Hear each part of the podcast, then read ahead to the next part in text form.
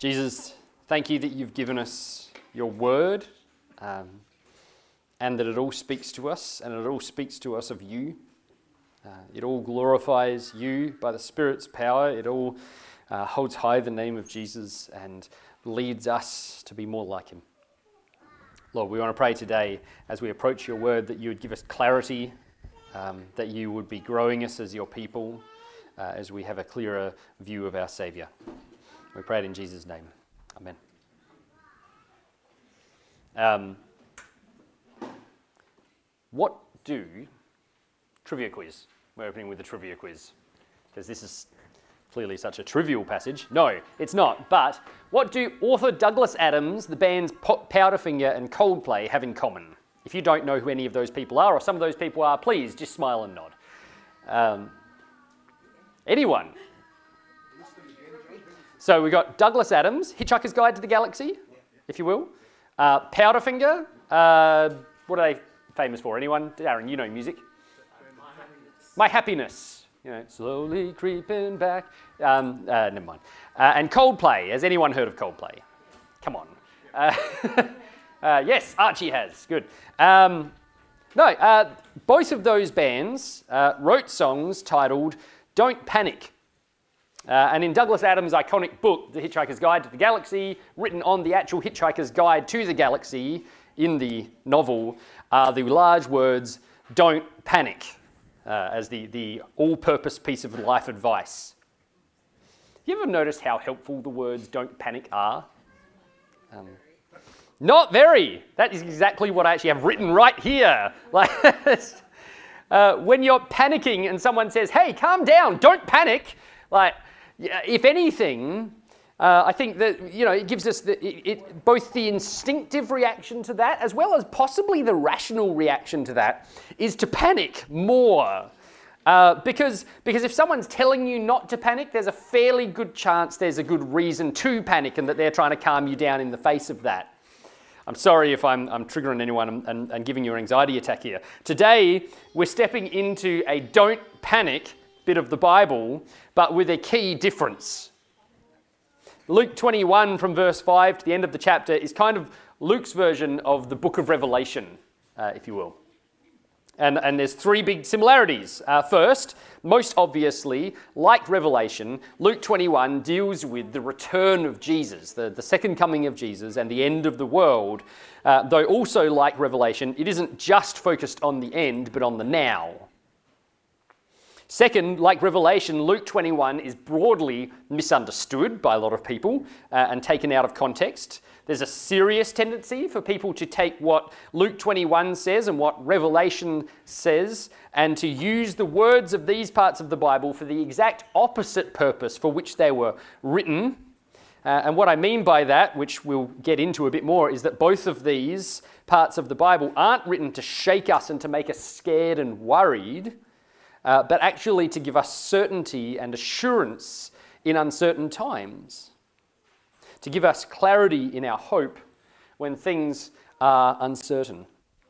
Third and finally, like Revelation, although Luke 21 is one of those parts of the Bible that tends to get avoided uh, because we're intimidated by the themes in it, and although some parts of it are actually quite difficult to understand, the message of the text really isn't inaccessible if it isn't something we should shy away from uh, and, and read simply, uh, sorry, and read simply, it, it gives us a very simple, very clear, very comforting message.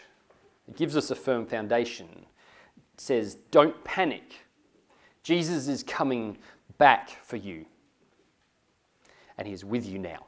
Or to be a bit more clearly, a clear, to be a bit more clearly, don't panic rather hope.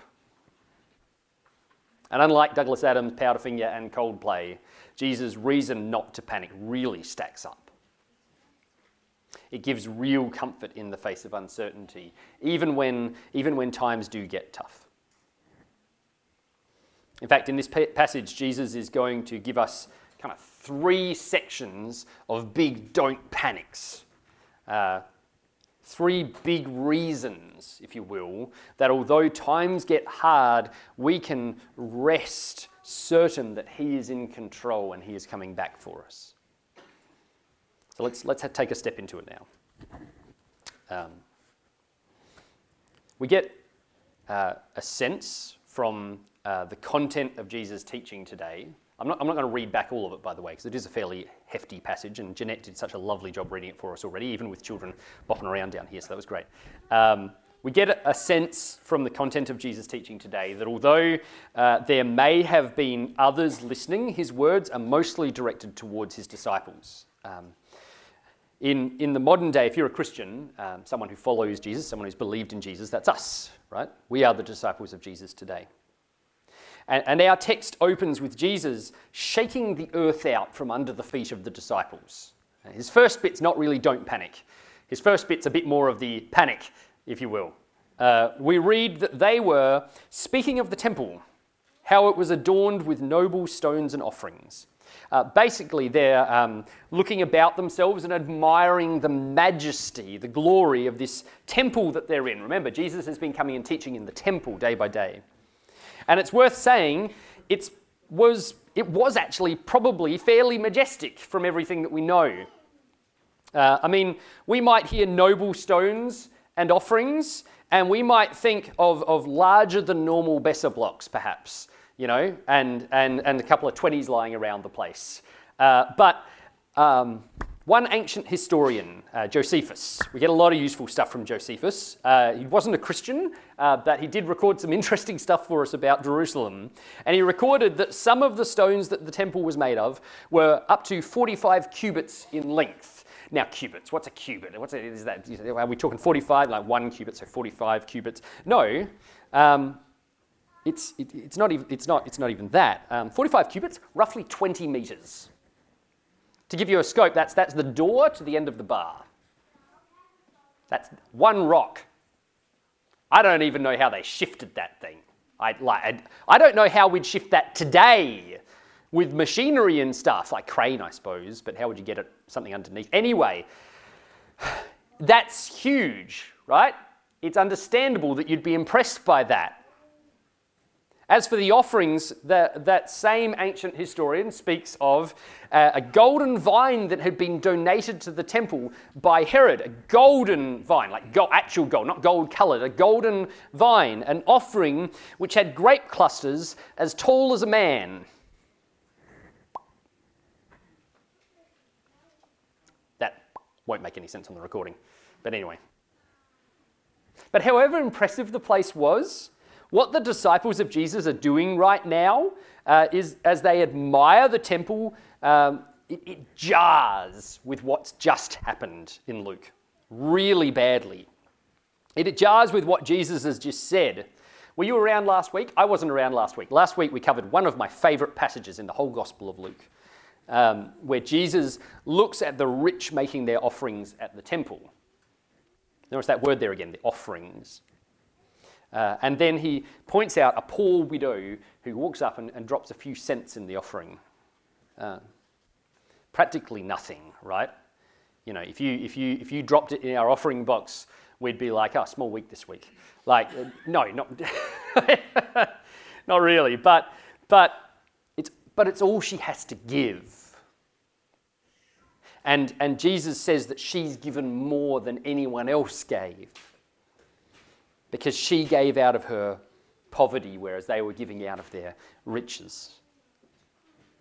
I love that passage because, because the message is that the sacrifices that God's people make uh, and the worship that we offer up, no matter how pitifully poor or insufficient we are, and in the end, we all are, those things are precious to God because they're costly to us.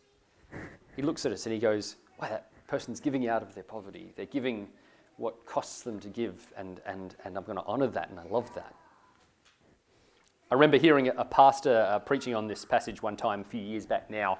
I think I've actually mentioned this right at the start of this series as an iconic moment in Luke's gospel for me. Um, he spoke on giving from our poverty, not just our riches, worshipping God sacrificially. Uh, and, and it was this really moving day for me because that day it's, it's stuck with me because after the sermon we sung the song Cornerstone. We don't have it here, but you might know it. It's a Hillsong song. It's based on an older song. Uh, and as I was singing, I just became aware of this guy sitting behind me who was also singing the song. Um, and I'd never heard him sing before. In fact, I'd never heard him speak more than two words in a row before.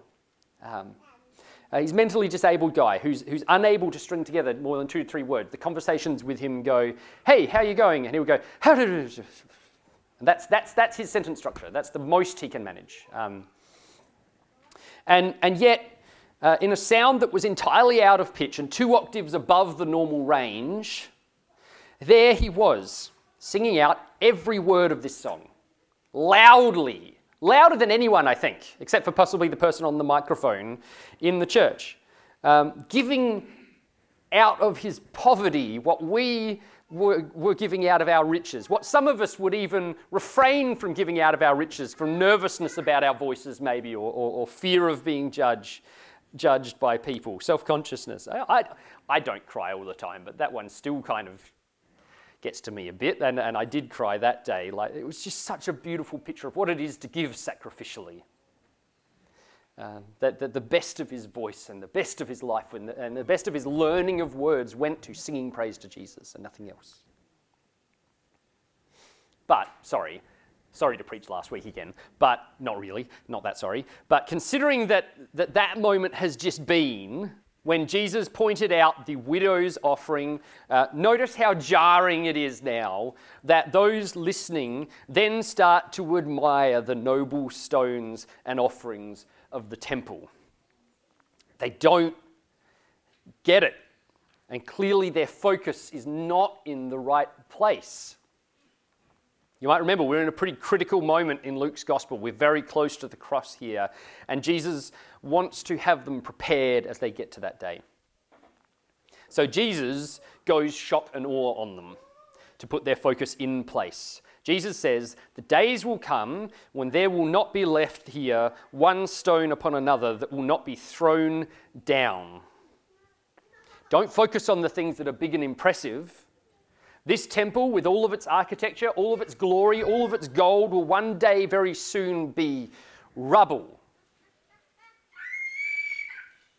And as you might, the disciples are shaken by that and they ask him, When's this going to happen? And Jesus' answer is mixed. Uh, this is what complicates this passage more than anything else. In the words that follow, Jesus speaks about two days that are to come. The first is the destruction of Jerusalem, which did happen subsequently in AD 70, uh, by the Romans, temple destroyed, you know. But then, mixed with that, and especially toward the end of the passage, he looks forward to the last day and the last days. And, and the last days in the Bible refers to the time between Jesus' first and Jesus' second coming. And so a lot of what he says speaks to specifically the time that we're in now and that has been happening since Jesus ascended to heaven. But again, we have to keep in focus here. Jesus' purpose is not to panic us, ultimately. Jesus' purpose is to shake us out of focusing in the wrong place and instead to put the focus of his people where it belongs, and so to give us certainty and to give us confidence when the storms of life do come as they will.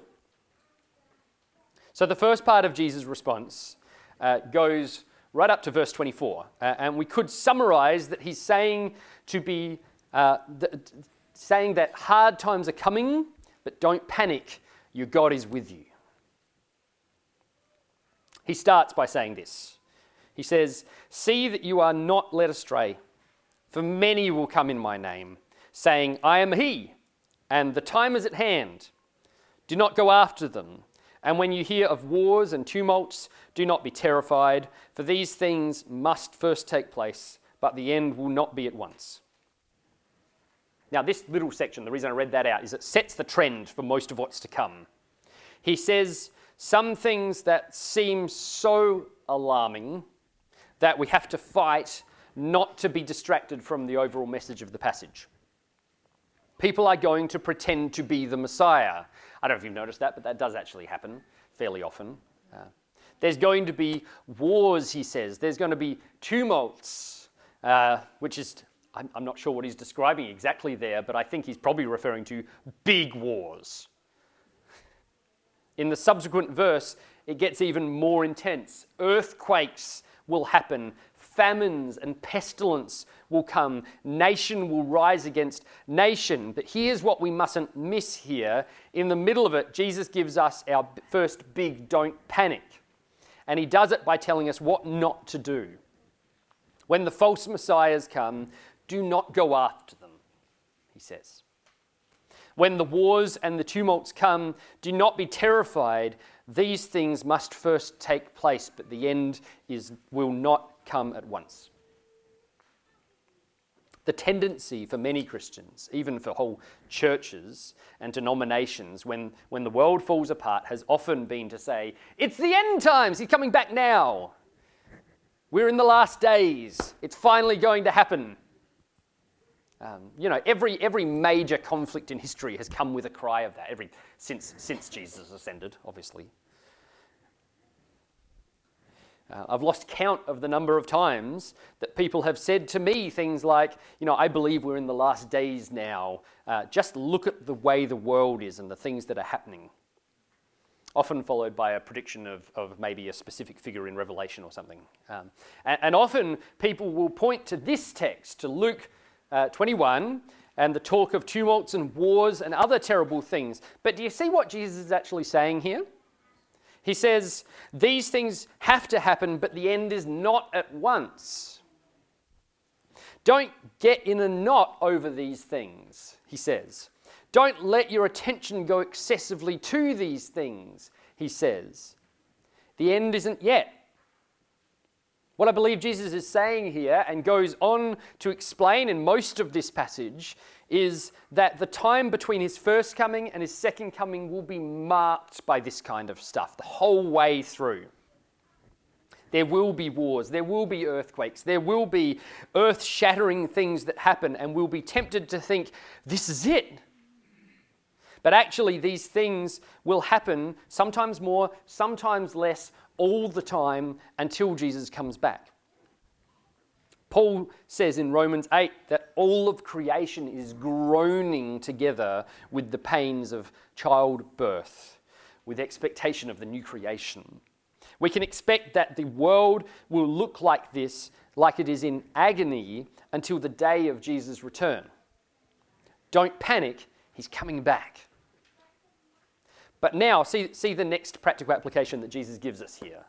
And, and, I'm sorry, I should have said at the start, we're going to fly through some of this. This is a huge text. I'm going to have so many people come up to me afterwards and say, John, you didn't specifically address this specific part of the text. Feel free, love to have that conversation. Um, but see this practical bit. He's, he's talked about uh, general calamity, wars, earthquakes, and such, but now he focuses in, in verse 12 to 19, uh, on the inter- intense persecution that Christians can expect specifically. And it's worth saying this is the experience of the vast majority of the church, uh, both in that early New Testament period and throughout his history, really, throughout the ages. We have to be so cautious of thinking that we're immune to this, uh, that we live in the blessed country, and so this will never happen to us.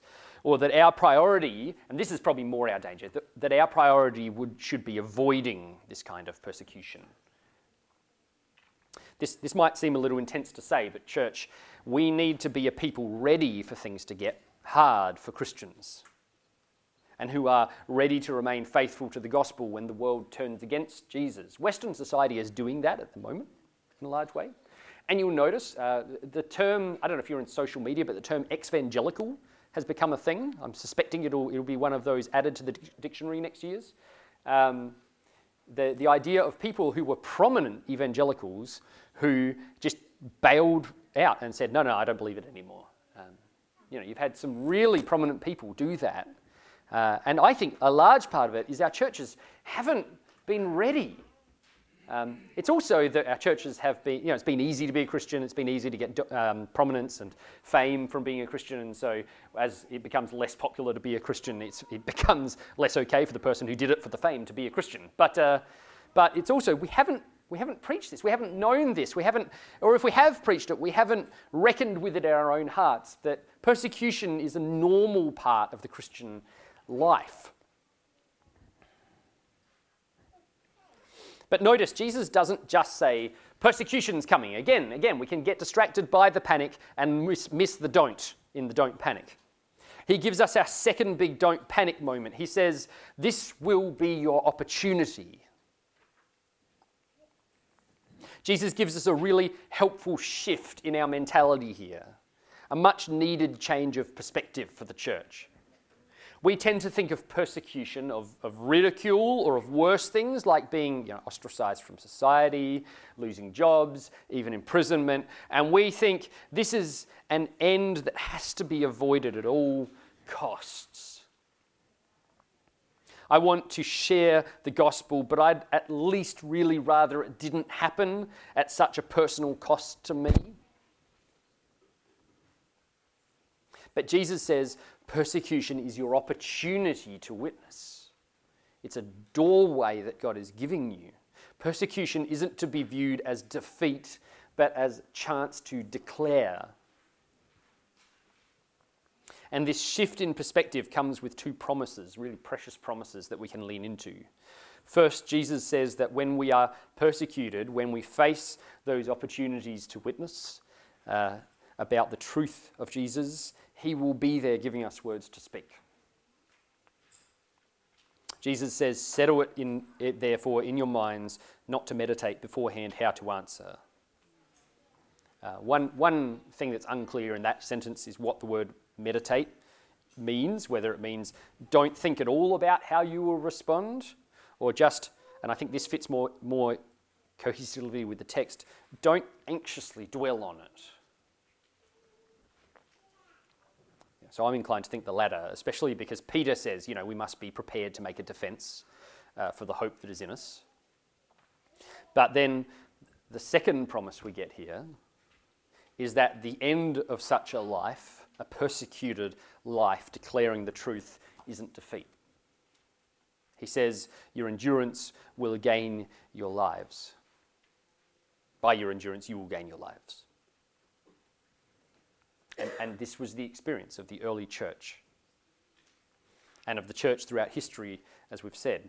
In fact, um, we see again and again the disciples dragged before authorities, uh, Stephen before the Sanhedrin in the book of Acts, uh, Paul before governors and kings, and then on his way to Rome to stand before Caesar. Um, t- they would have heard of these words of Jesus at that point. The Gospels hadn't probably been written uh, for some of that time, but, but the, uh, the words of Jesus had been shared amongst the disciples very early on. Imagine the comfort it must have been to those guys that Jesus had said these words, that he'd given these promises. Imagine how much it must have driven them, driven Paul when he decides to just keep going and going and going, you know, to go back to Jerusalem, even though he's been warned you're going to be imprisoned and they're going to shackle you and take you away. Um, but he knew that Jesus had promised this is your opportunity. Jesus will see that in the end this leads to glory for me, not defeat. Um, you know, one biblical example that leaps to mind is, is the Philippian church, right? And, and Paul says that they rejoiced at the plundering of their possessions. Um, they, they, they considered it an honor to be worthy to suffer for Jesus, and they did it because they wanted him to be glorified and they trusted him. A bit more of a modern day example. Um, does anyone here know or know of a fellow named Grant Locke? Um, we've got some Eyre Peninsula people over here. You guys are from Eyre, you're from Eyre Peninsula originally, aren't you, Eric? Do you know Grant? Do you know of Grant? It's a big area, Eyre Peninsula. Grant Locke, the Locke family, CMS missionary. That's all right. Um, he's an EP cattle farmer originally. Yep. Grant and Barry, that's right. Um, he, went, he went on cross cultural miss, mission um, to Pakistan and Afghanistan for decades of his life. Um, so if, if, you're a, if you're a cattle farmer who thinks that you can't be a missionary for Jesus, talk to Grant Locke. Um, and he tells a, a, story somewhere in one of his books about a 17 uh, year old girl uh, who was a Christian student in, in Pakistan. I'm fairly sure it was Pakistan, not Afghanistan. Um, and a young woman living in a country where actual penalties come for uh, converting to Christianity, believing in Jesus, let alone sharing the, the news about Jesus. Um, and one of her classes, her lecturer gets up and just starts pulling apart Christianity and ridiculing us and saying that, you know, these guys believe in three gods. How crazy is that? The Trinity doesn't make sense. And, and, and she sees her opportunity because she's a Christian and someone's ridiculing Jesus. So she steps into this gap and defends the Christian faith. And, and reflecting on that, Grant asks this question. Uh, I'm sorry, I don't have the exact wording from him. Uh, but he asks Australian Christians often say we're looking for chances to talk to someone about Jesus. But would many of us have sat in that classroom and considered that the opportunity that we've been asking God for? You know, when the teacher gets up, uh, upon hearing them say that Christianity is foolish and ridiculous, a bad religion, just one that makes no sense, we worship three gods, would we have immediately reacted by thinking, This is my chance? Yes, thank you, God.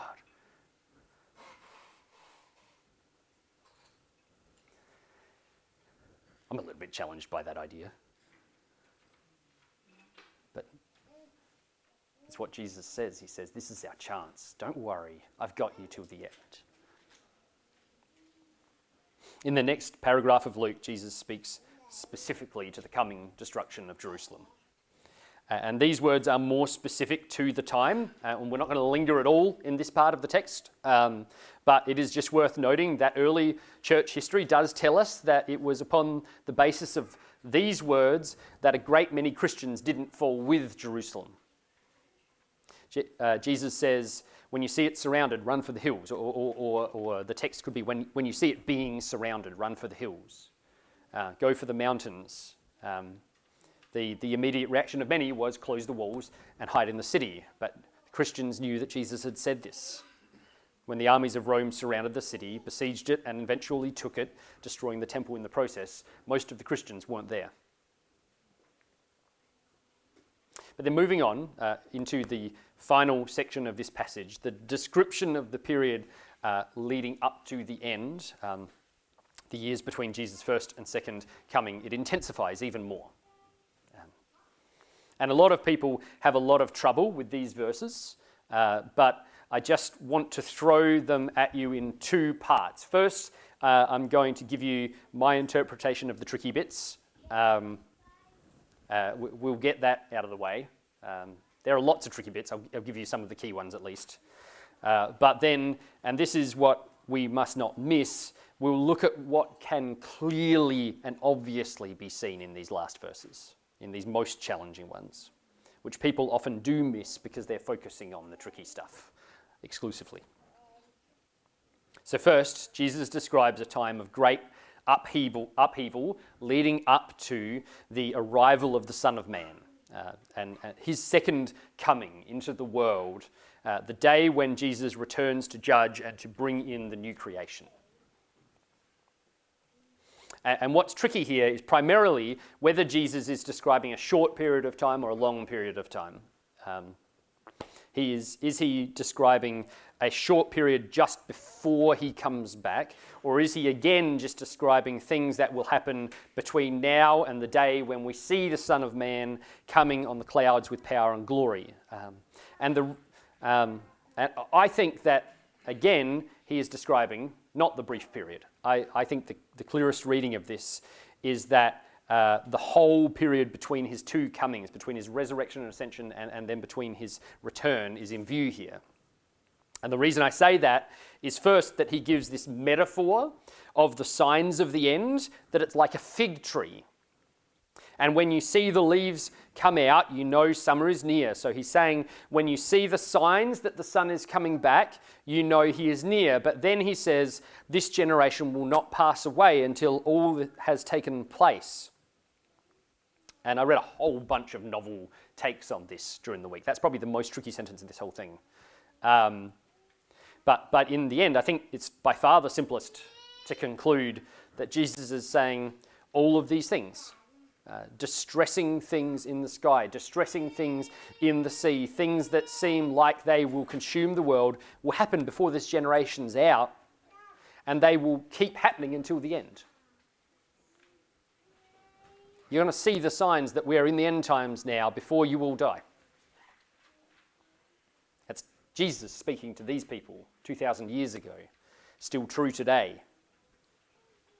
And the truth of it stacks up, and, and it will make sense when we look at the obvious part of the text. Uh, second reason, though, um, because he says that these signs will happen uh, because or for, uh, in, in, ver- um, in verse, I've left out the number. Um, he, sa- he says, For the powers of heaven will be shaken. Thank you, James. Uh, and I think the clearest uh, shake up of heavenly powers that he could be referring to there is the cross and the resurrection of Jesus that was just about to happen. After which he was declared to be the Son of God with power, Paul writes. After which he ascended to his throne and now reigns. But the best reason why that's the interpretation, why it's the whole period, is, is the obvious part of the text. Uh, the woods we shouldn't miss for the sake of the trees here. Notice that Jesus isn't just giving a predictive description of events. You know, he's not giving a, a preemptive history here. But rather, he's giving a description of two different reactions to events. In verse 26, uh, 25 and 26, he doesn't just say there will be signs in the sky and stuff like that. He says that there will be signs in sun and moon and stars, and on the earth, distress of nations in perplexity because of the roaring of the sea and the waves. People fainting with fear and with foreboding of what is coming on the world. People are going to panic. Jesus is saying. He's saying when the world goes pear shaped, when it all seems to be coming apart, which it will again and again and again and again and again, the people of the world don't know what to do with that. I mean, uh, over the last 25 years, the oceans have apparently risen uh, about six inches, six, six centimeters, sorry, centimeters globally. Now, I'm not, I'm not trying to weigh either side of a global warming discussion here. Uh, that's, that's not my role today. Um, but, but what I would say is look at the fear and panic that that has inspired. It's about that, to give you context of, of what we're flipping out about.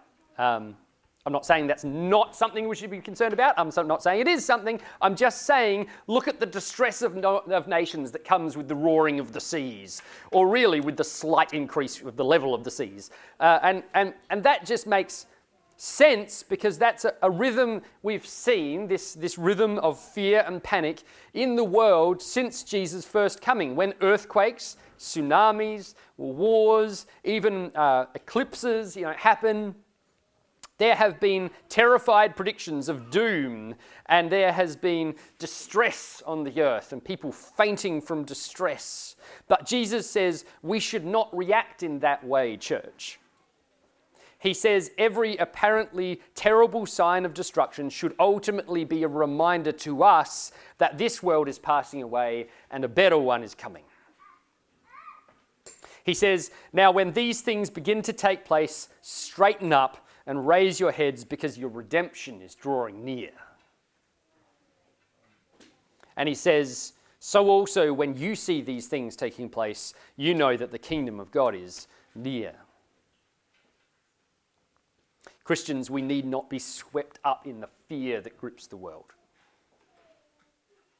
Catastrophes act as signs to us that Jesus is still on his way and hope is not yet reached but is certainly coming. And I, I should just quickly qualify this and say that I'm not saying that, that we should ignore government regulations when we're told to uh, take measures, for instance, uh, to prevent the spread of a pandemic. We should take those mes- measures, but not out of, of a grip of fear on our hearts, but out of cheerful, undaunted love for our neighbours. Because ultimately, when terrible things happen, we can remember don't panic. Jesus is coming back for us. We can live in hope. We have a hope in the risen Jesus that carries us through every trial, every persecution, every natural disaster, every uh, everything. Because all these things remind us that He will return and He will make everything right, and so even death is not defeat for us. We have the hope that God loves us with an undefeatable love, which will bring us through. We've got a kids' Bible. We've actually read it a few times at church for different kids' spots way back when, but uh, that, that uses this phrase again and again and again. And I love it. It's, it's God's never stopping, never giving up, unbreaking, always and forever love. It can't be overcome. He will win, and He will win in love for His people. We can be certain of His goodwill for us, in fact, because He gave His only Son, Jesus, to secure the way to our salvation. You know, we can echo with Paul the words of Romans 8 If God is for us, who can be against us? He who did not spare his own son, but gave him up for us all, how will he not also with him graciously give us all things? Who can bring any charge against God's elect? It is God who justifies who is to condemn. Christ Jesus is the one who died. More than that, who was raised, who is at the right hand of God, who indeed is interceding for us, even now. Who shall separate us from the love of Christ?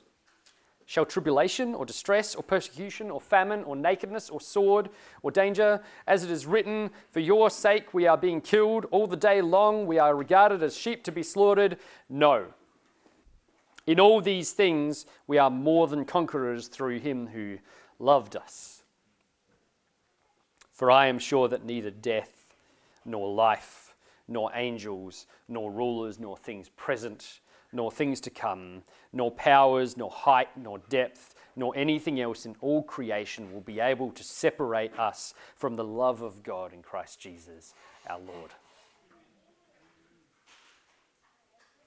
Let me, let me chuck a final word in here, which is if you uh, haven't known that hope that is in Jesus, the certain ground amidst every storm and chaos of this world, it can be yours by faith. If you trust Him to save you, if you throw yourself on Him and acknowledge that you're not enough and you're a sinner who needs Him, He will be faithful. He is good and faithful and a good Lord, and He will save you. And on that note, would you pray with me? Jesus,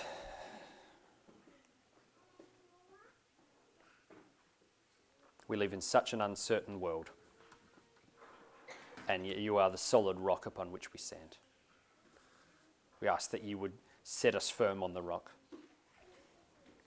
We ask that you would lead us to be a people who don't panic because we know you've got us, because we know we have undefeatable hope, imperishable, undefiled, and unfading, kept in heaven for us.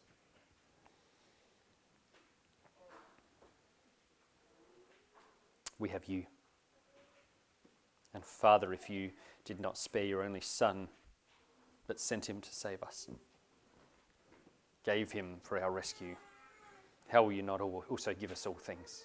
Lord, we just want to praise you and thank you and ask that you would lead us to be a people who live in hope, who see persecution as an opportunity for the spread of your word, who live in the costly worship that you've called us to, because we live in hope of a better day that is to come. And we live knowing that our Saviour is with us now. We pray it in Jesus' name. Amen.